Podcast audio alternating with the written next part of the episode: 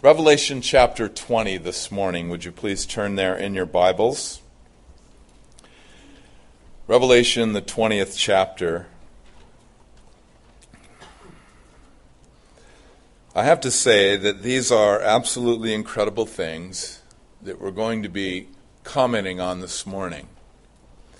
Were it not for the fact that the Lord Himself has revealed these truths, we'd have no business trying to share such things. But He's revealed them.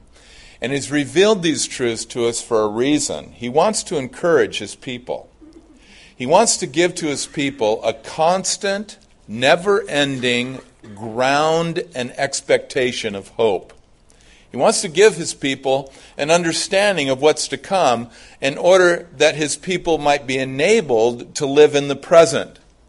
Because when I know what's coming in the future, that enables me to live in the present. When I know how God has dealt with my past, that enables me to live in the present. The past dealt with through Christ. When I understand what God has for me in the future, that enables me to live in the present. It gives definition to the things that I experience in this life, and nothing, absolutely nothing, is ever wasted because of the fact that we have a future hope. Now, just consider what these passages have meant to believers throughout the entire history of the church. Imagine what it meant in the first century when the Christians were under heavy persecution from the Roman government, the Roman Emperor Domitian, determined to exterminate the church and every trace of Christianity. And the Christians were beleaguered and hassled and persecuted and killed and suffering for their faith. And they, reading these things, were greatly encouraged, no doubt.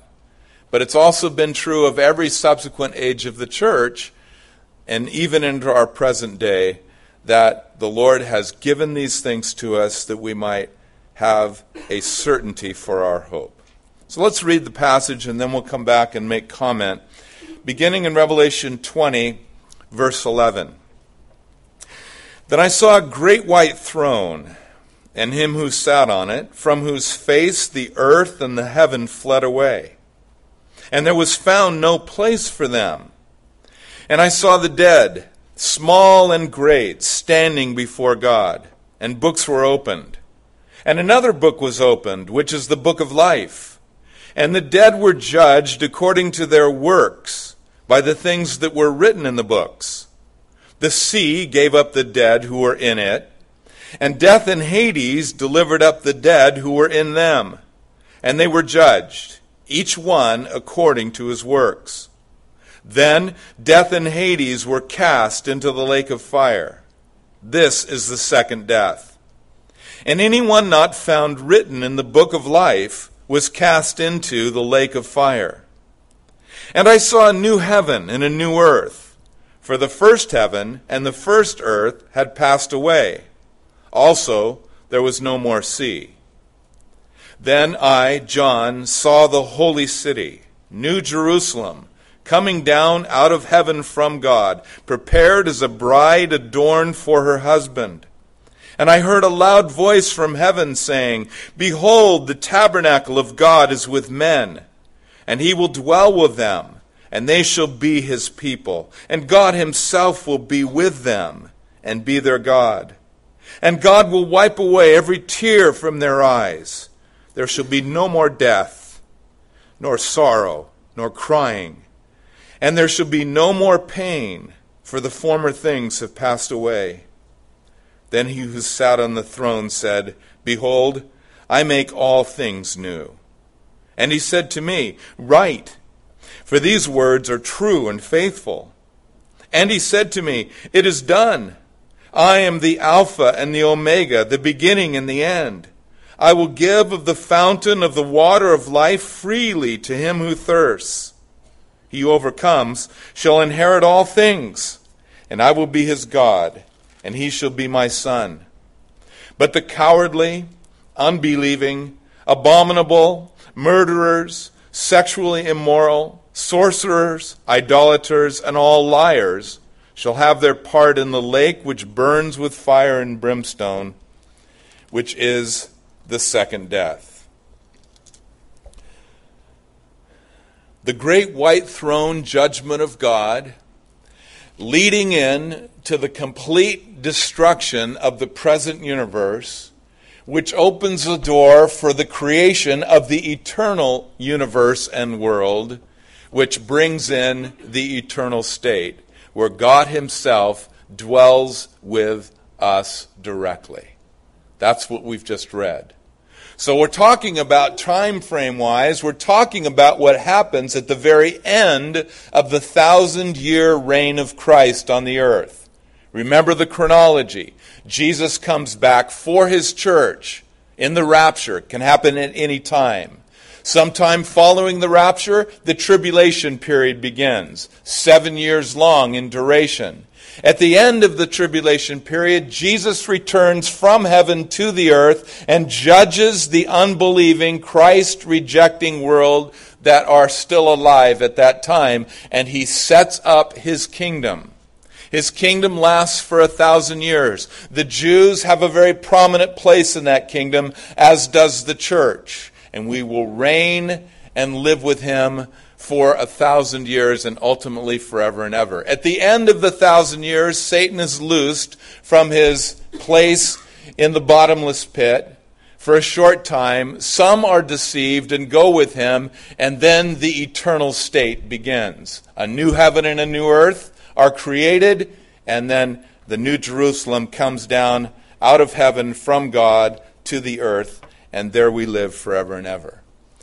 Now, again, were it not for the fact that God has revealed these things, we would have no basis of even trying to share such truths. But God has revealed them to us by His Spirit. And as I think through these things, I think about how do I know that these things are real? How do I know that these things are really going to happen? And the great ground of certainty is in the fact that the Lord Jesus Christ Himself rose from the dead. And he's the authority behind all these things that have been revealed. He's the one that has revealed these things. Remember, this is the revelation, the disclosure, the unveiling of Jesus Christ. Jesus has revealed these things, and He's the one that conquered death and is alive today. Anyone who conquered death and is alive today is an authority on whatever subject he wants to talk about. And He's the only one that did. And so he's the authority about what's happening in the future. And on top of that, we have the compilation of all of fulfilled prophecy up to this time. Whatever God has predicted as a future event up until this present time, it has all come to pass. And he's not going to break his track record concerning things that will happen in the future. He will be faithful. He is always consistent. He always acts like himself. He always does what he promises that he will do. There's plenty of certainty. We've got the certainty of the prophetic word, which Peter said is the more certain word of prophecy, the more sure word of prophecy. We've got the reality of Jesus Christ risen from the dead, and we've got the track record of God in fulfilling all of the prophecies that have been given up until the present time. There's a lot of certainty upon which we base these things. So the passage begins with an explanation of this event, which we call the Great White Throne Judgment of God. And notice in verse 11, this great white throne, John saw it, and he saw the one who sat on this great white throne. Now, notice what happens. The earth and the heaven fled away, from before the face of the one that was seated upon the throne. The face of God has that kind of power to it, where the entire material universe flees away in front of his face. Now, the wonderful thing for those that are in Christ is that same face looks upon a little child and looks upon the faith of one of his godly ones and is smiling and is welcoming so it all depends on what side of Christ a person is on. A person who's in Christ, the face of God has a big smile on it. The person who is not in Christ and wants to take his or her chances and wait until this great white throne judgment, the face of God will be a very awesome thing. Like it says in Hebrews 10:31, it is a fearful thing to fall into the hands of the living God. Now this gives us a clue as to how the old cosmos is destroyed. It happens by the face of God. There may be physiological and physical things that happen that can be explained when they're observed from a scientific perspective, but the bottom line is the face of God causes the destruction of the old universe and makes way for the presence of the new one. And John saw in verse 12 the dead, small and great, standing before God. Now, who are these dead? Small and great, standing before God, who will stand before this great white throne judgment. Well, they are not believers in Jesus Christ. They are not those that have accepted Christ. Remember, there are two resurrections there is the resurrection of life, and there is the resurrection of condemnation.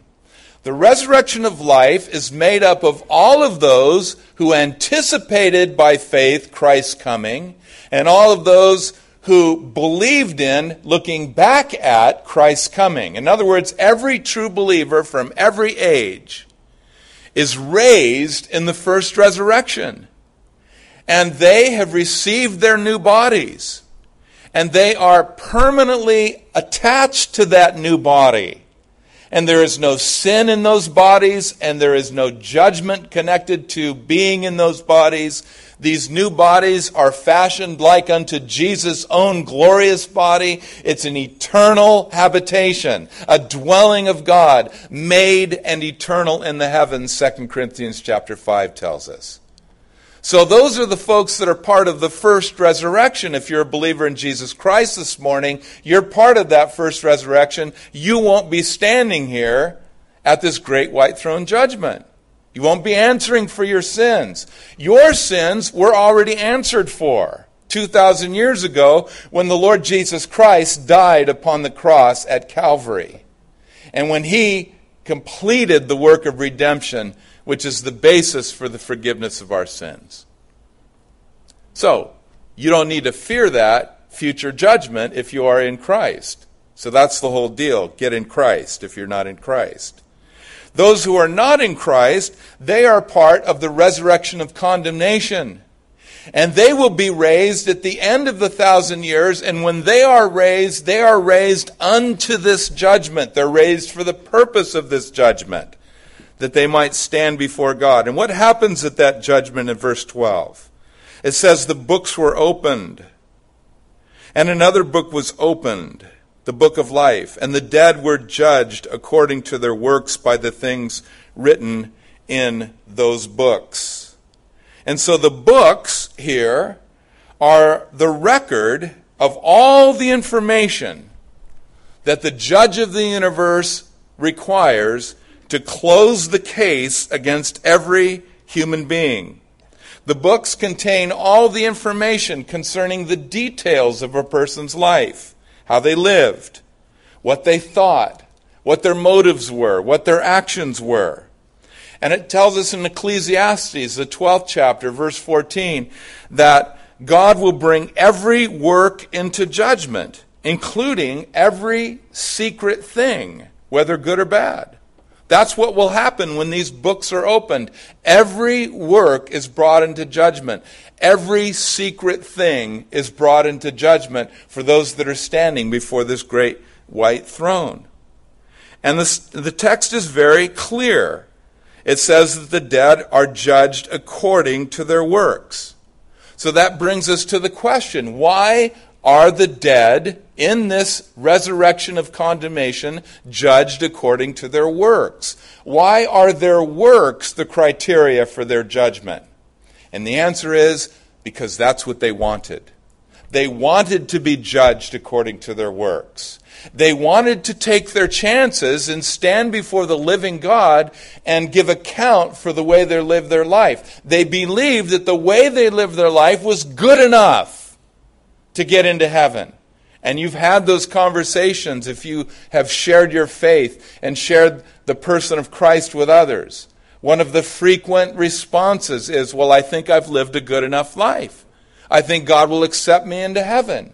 And you tell them, no, wait a minute, you can't be good enough. You have to be as righteous as Jesus to make it into heaven. You have to be perfect. If you've offended in one point of the law, you're guilty of the whole thing. You really don't want to take your chances and stand before God at the great white throne and try to answer for your own life on the basis of the law. God sees everything. He knows everything.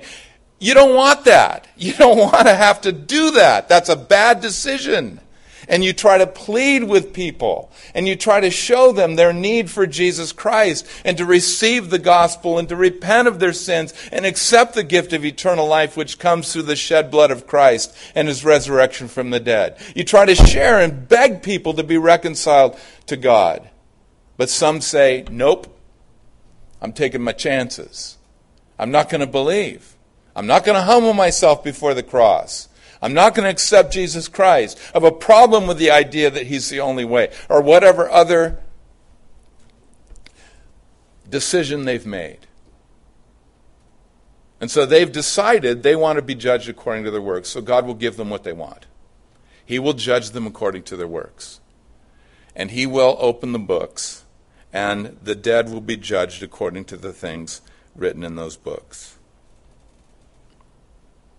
But there's another book, we'll talk about it a little bit more in a minute.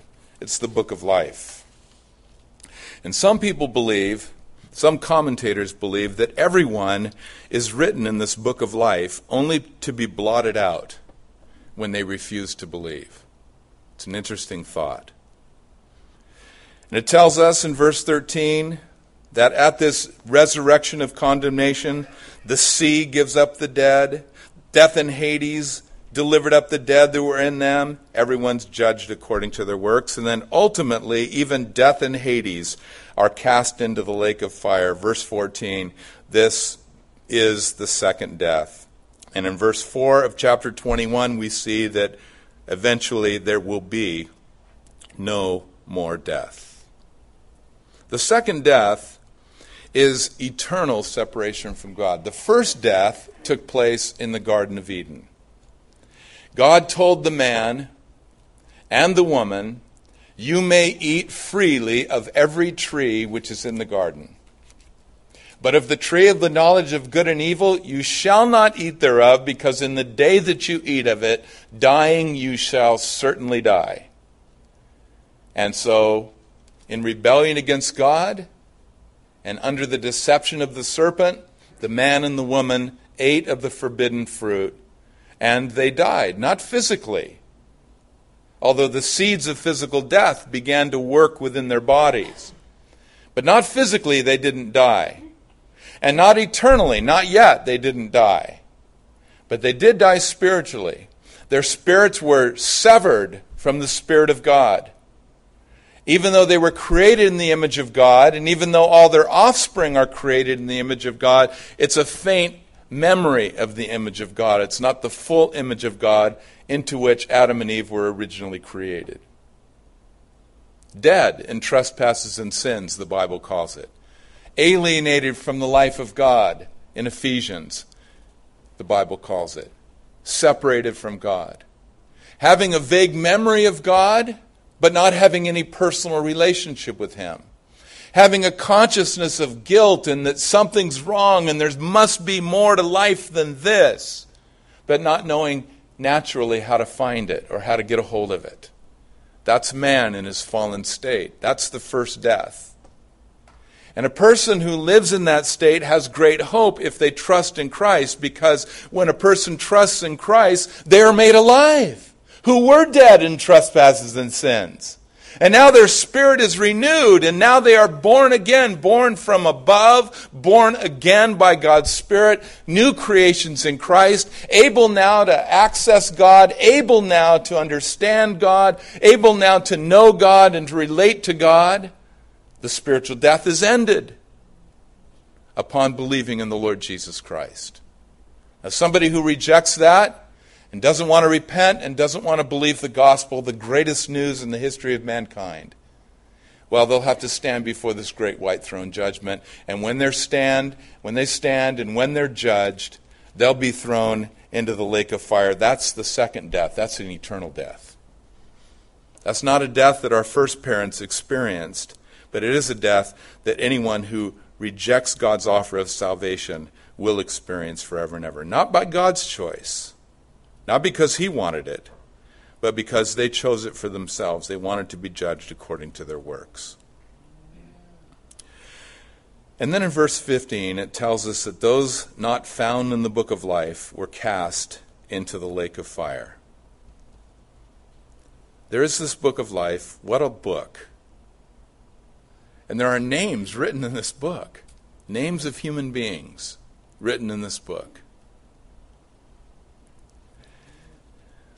When the 70 went out on their preaching journey that Jesus had sent them out on in Luke chapter 10, they came back and reported to Jesus about what they'd experienced. They were full of joy. And they said, Look, Lord, even the demons are subject to us. And Jesus said to them, Do not rejoice in this, that the spirits are subject to you, but rather rejoice because your names are written in heaven. The greatest basis of rejoicing for any human being, our names are written in heaven. Where are they written? They're written in this book. They're written in this book of life. Revelation 13:8 says that all of the people that are on the earth will worship the antichrist whose names have not been written in the book of the life of the lamb slain from the foundation of the world. And you remember the story of Moses back in Exodus chapter 32. Israel had sinned a great sin in worshiping this golden calf which they had made. And Moses knew this is going to bring dire and certain consequences. And so Moses is the man of God. And one of the greatest acts of intercession anywhere in Scripture. intercedes for the people and inserts himself right between God and his judgment and the people of Israel. And this is what Moses says. He says, Yet now, if you will forgive their sin, and many of the translations have a long dash after that last word sin. Yet now, if you'll forgive their sin, long dash. And the idea is there is a great pause, the thought of unforgiven sin. Yet now, if you'll forgive their sin. But if not, if you will not forgive their sin, Moses said to Yahweh, blot me, I pray, out of the book which you have written. And then the Lord answered Moses and said, Him who has sinned against me, he I will blot out of this book. And so there's this book of life, and those who have trusted in Christ, their names are written in it. And apparently, those who continue in the sin of unbelief through their whole life eventually are blotted out of that book. So it takes a lot of effort to resist the grace and mercy of God for one's whole lifetime. If you're not a believer this morning, I hope that I can say of you, you're not a believer yet. There are three kinds of people that my friend uh, Don Stewart used to talk about there are believers, and there are unbelievers, and there are procrastinators. I hope you don't remain an unbeliever. I hope that you're state of unbelief has only been temporary. You've been putting it off. But you don't have to put it off any longer. You can believe this morning. You can believe right now, sitting in your seat. You can say, Yes, Lord, I trust that Jesus is the Son of God. I receive him right now into my heart. And you can make a confession of that faith right now in your heart and to someone else after the service, and you'll be saved. The Bible says that the one who believes in his heart that God has raised him from the dead and has confessed with his mouth that Jesus is Lord shall be saved. And that can be your decision this morning. I love this idea of the book of life. And I'm certain my name is written there because I'm in Christ. And the Lord is going to keep me. I hope you're certain too. And if you're not certain, get certain. It's really important to get certain. The assurance, I can't give it to you. I can't talk to another person and say, I can absolutely assure you that you're going to heaven when you die. because that assurance is something that only the Holy Spirit can give another human being. But I can say to you, if you believe the gospel under God's terms, you have eternal life. I can say that. And I can assure you that your name is written in the book of life if you have truly believed the gospel. Someone made this suggestion that this is sort of what the scenario will look like. So I find myself in heaven. And there's a big sign on the entranceway into heaven that announces my entrance there. It says, Whosoever will may come. So I'm in Christ. I am able to walk through that entrance. Whosoever will may come. Sounds like an invitation to me. Sounds like the invitation I responded to when I was living on the earth. So I enter in through the gates, and then I look back on the inside of the sign, and it says, You've not chosen me, but I've chosen you. And then I go over there and I look and I notice that there's a book, and there's an angel standing guard over the book. What's the book? It's a book of life. Oh, what's in the book? The names of those who have eternal life. Wow. Is my name there? Of course my name's there. Can you look up my There it is right there on page whatever. And then I ask, when was that written? When was my name put there? And the answer, before the foundation of the world. The gospel. The gospel of Jesus Christ. Such good news. Such good news. Is our future awesome or what? And then we come to chapter 21, a new heaven and a new earth. One verse, I saw a new heaven and a new earth, for the first heaven and the first earth had passed away. Also, there was no more sea. Now, why, why is there going to be a new heaven and a new earth? Well, were it not for the fact that the first creation fell with Adam's fall, there would have been no need for a second one.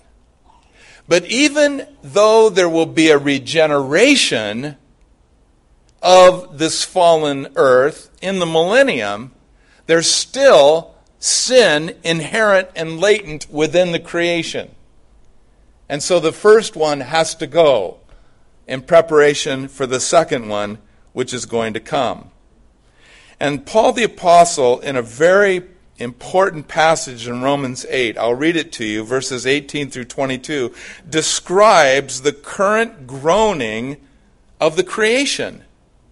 He says, I consider that the sufferings of this present time are not worthy to be compared with the glory which will be revealed in us.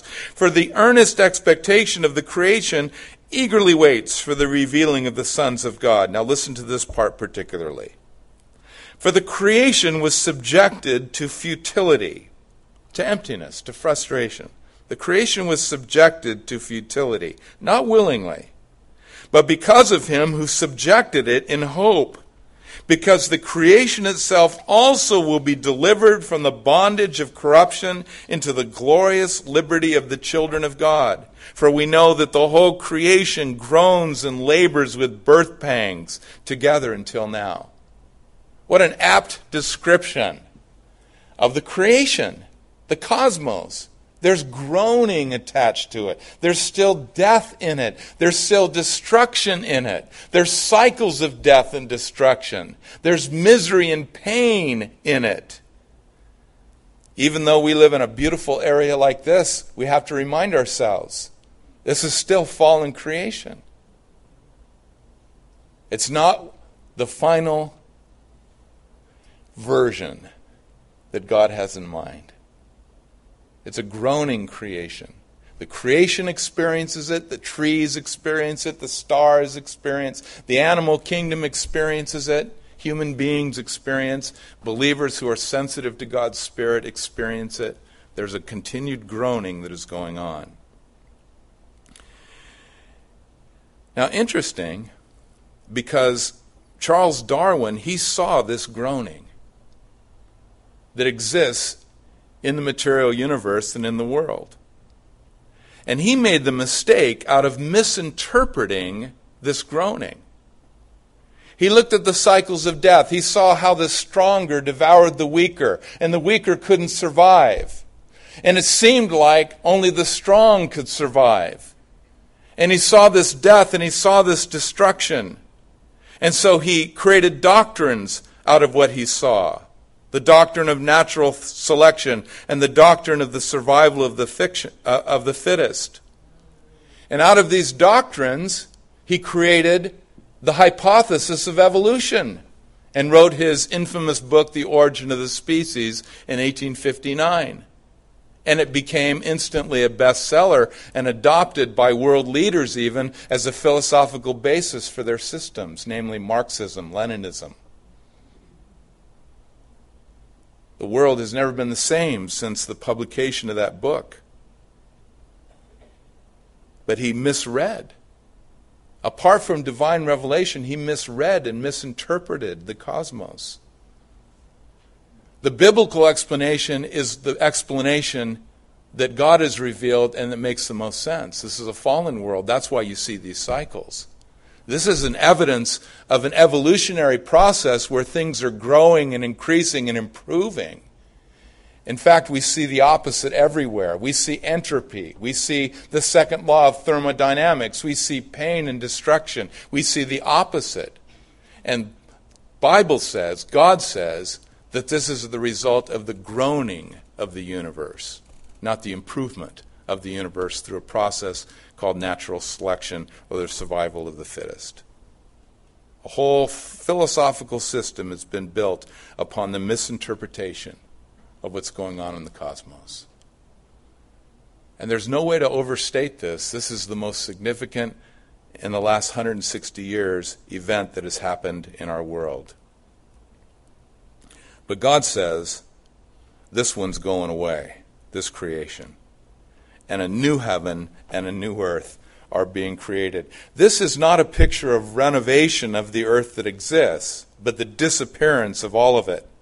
And even the prophets said the same thing. Isaiah 65:17 For behold I create new heavens and a new earth and the former shall not be remembered or come to mind. That's what God says. All of this one passed away in a very dramatic moment. Now 2 Peter chapter 3 gives us even more insight into this. And if you'd like to, you can turn there and read along with me.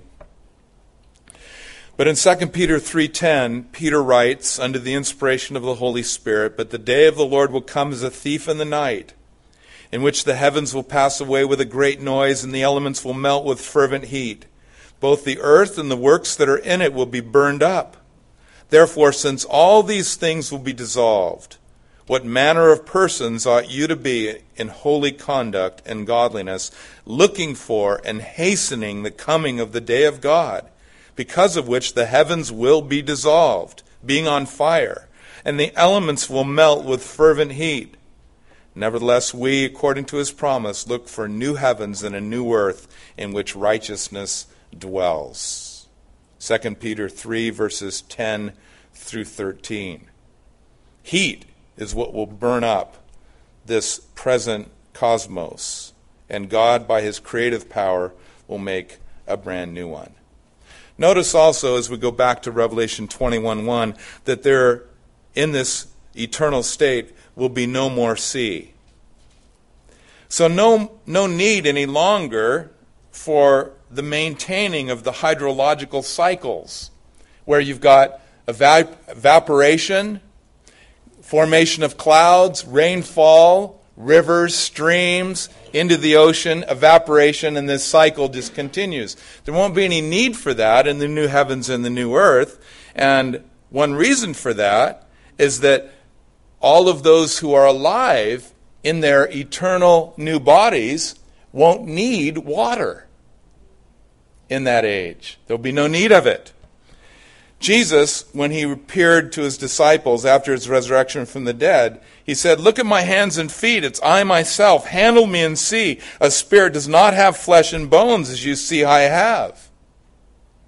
So Jesus, in his new body, had a spiritual body Paul talks about that in 1 Corinthians 15, 51 and 52. A spiritual body.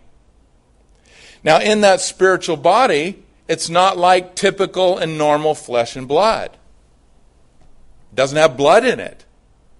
And it's not a physical body in the same sense that this physical body is a physical body. It's physical, but it's not in the same sense of physicality.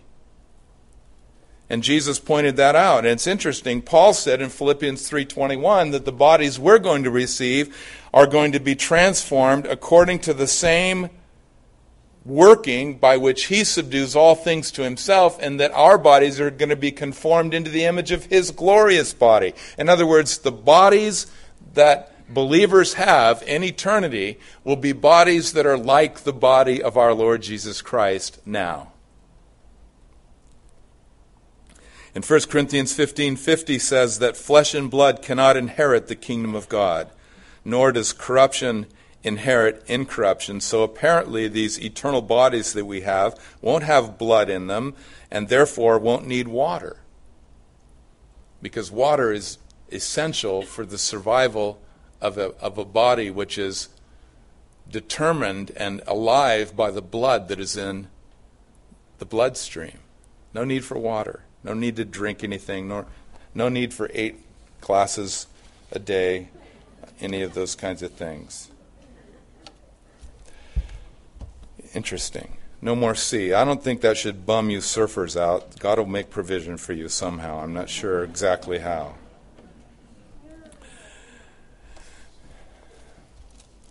Verse 2 God dwells with men. And I saw the holy city, New Jerusalem, coming down out of heaven from God, prepared as a bride adorned for her husband. Now, this has been considered just very wild by people that a city would literally descend from heaven to the earth that God has prepared. How could this be? But the scripture is consistent. Jesus talked about in John chapter 14 that he's going away to prepare dwelling places for us. And we can be certain of that. In Galatians chapter 4, Paul the Apostle wrote about the Jerusalem which is above which is free and is the mother of all of us. Hebrews chapter 11 tells us that Abraham, the father of faith for all who believe, Jew and Gentile, waited for the city which has foundations, whose builder and maker is God. Even Abraham was waiting for this new Jerusalem. Way back in his day. And in Hebrews chapter 12, the author to the Hebrews says that we have come to Mount Zion and to the city of the living God, to the heavenly Jerusalem, to an innumerable company of angels, to the general assembly and church of the firstborn who are registered in heaven, to God the judge of all, to the spirits of just men made perfect. And then Hebrews 13 tells us here we have no continuing city, but we seek the one which is to come. There is a city it's the heavenly Jerusalem. It's being prepared as a bride for its bridegroom, and it's coming down out of heaven to the earth and is going to be God's eternal dwelling place with us, sharing it with Him. It's going to be awesome. And we'll get a greater description of it in subsequent verses, not this week, but in following weeks. Verse 3 this loud voice that John hears. And the first thing that this loud voice says is the tabernacle of God is with men, and he will dwell with them, and they shall be his people. He will be with them, God himself, and be their God. This is fantastic. When the Jews had the temple in the Old Testament period, this cloud would descend upon the Holy of Holies. And we call that cloud the Shekinah. We call the glory there the weight, which is the Hebrew kabod, the weight, the heaviness of the presence of God. But the word Shekinah came from that Hebrew word shalem, which, by the way, means habitation. It's where God lived, it's where He decided to hang out. And in this New Jerusalem, that's what He's doing. He has for these last 2,000 years, in our minds, decided to hang out in the person of his son. The whole gospel message is connected to that. In the beginning was the Word, and the Word was with God, and the Word was God. The same was in the beginning with God. John 1:14, and the Word became flesh and dwelt among us. Dwelt among us. Literally tabernacled among us. Pitched his tent among us in the person of Christ. Well, in the eternal state, God the Father, God the Son, God the Holy Spirit literally makes his camp in this New Jerusalem forever and ever and ever, with no separation ever to take place again. Isn't that wonderful? I don't even know how to add comments to this, what this is going to mean for all of us who believe. And then in verse 4, every tear is wiped away from every eye under the subject of eternal benefits for those who overcome. Before we go any further, that's a statement from verse 7 He who overcomes shall inherit all things. Who is the one who overcomes? 1 John chapter 5. We've referred to it last week.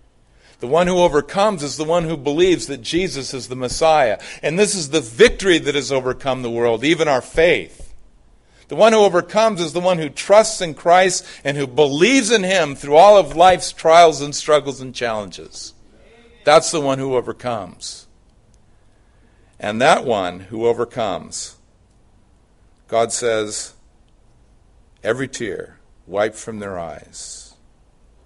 A benefit for those who overcome. No more pain. David wrote in Psalm 56 You number my waterings, you wanderings. You put my tears in your bottle. Are they not in your book? The Lord's keeping track of all the pain. It gets wiped away. Completely wiped away. Why? Because Jesus Christ Himself has borne our griefs and carried our sorrows. He took our pain. He took our guilt. He took our sorrow upon Himself. Redeemed us from the curse of the law. These things, tears, death, sorrow, crying, pain, look at the end of verse 4. The former things have passed away. They will, in the eternal state, no longer exist. No such thing. That's what we're living for. We're living this life in anticipation of that one. This, very short. That one, eternal, forever and ever. Live this life in the light of that one. Live this life in the light of that one, and for that one, in preparation for that one. Verse 5 again, an eternal benefit for those who overcome. All things are made new. And to seal that statement, right, these things are true and faithful. And then the next benefit for those who overcome. Verse 6 I will give of the fountain of the water of life freely to him who thirsts. There is an unlimited supply of the water of life. This is real water, real life. Remember, Jesus said that if anyone thirsts, let him come to me and drink and out of his innermost being will gush forth torrents of living water.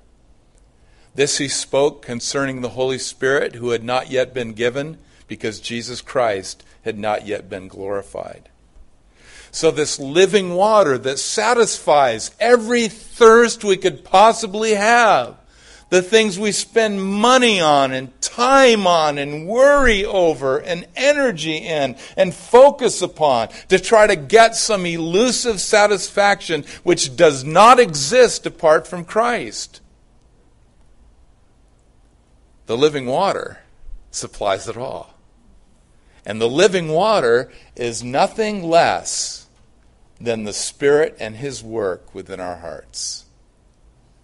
So, this unlimited supply of the water of life could very well refer to an unlimited supply of the Holy Spirit and all of his benefits within our hearts. And to assure us of all this, he says, I'm the Alpha and the Omega. It is done. Alpha, first letter in the Greek alphabet. Omega, last letter in the Greek alphabet, alphabet beginning and end. God's the first word, He's the last word. He's the beginning of everything, He's the end of everything. Eternal benefits for those who overcome, the inheritance of all things. In verse 7. Again, how do you wrap your mind around this? Everything is inherited by everyone who is in Christ.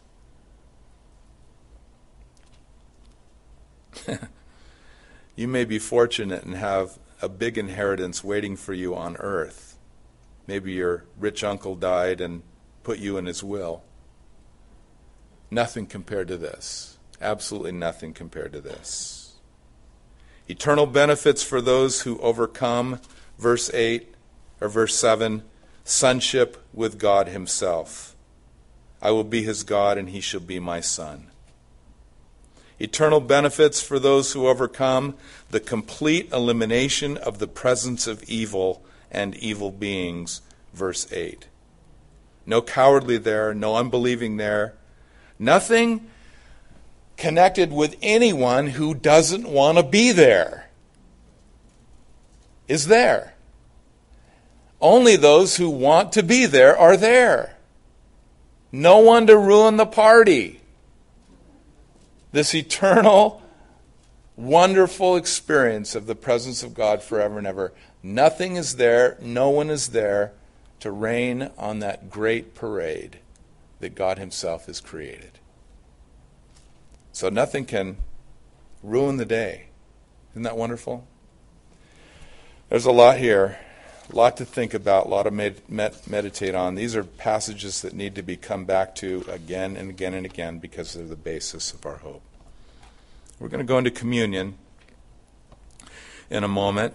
We're going to remember the Lord's death for us and his resurrection for us. We've prepared our hearts in the Word, so it should be an easy thing just to remember all that Jesus has done for us. But if you're here with us this morning, if you've not made that commitment to trust Christ, can I encourage you to make that commitment right now?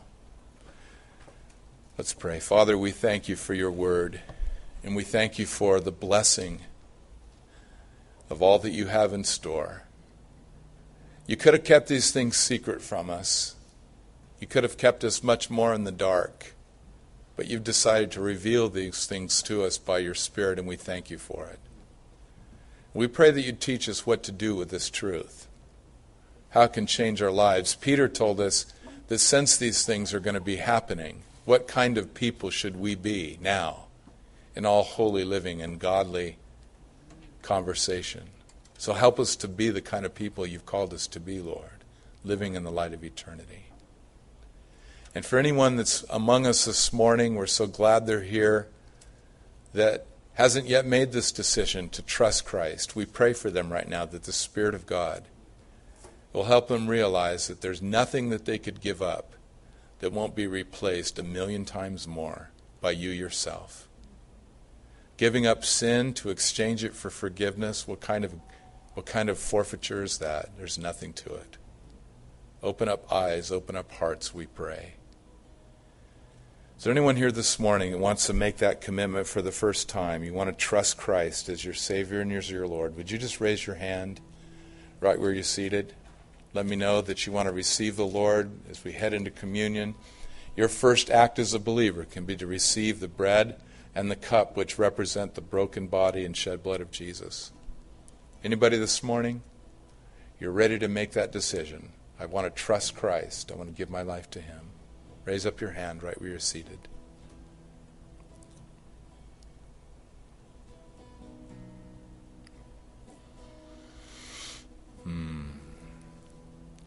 Let's just thank the Lord. One of the words we give to communion is Eucharist. We call it the Eucharist. It comes from the word which refers to the giving of thanks. So let's give thanks for all that Jesus has done, for all that he is doing, for all that He will do. Thank you, Lord.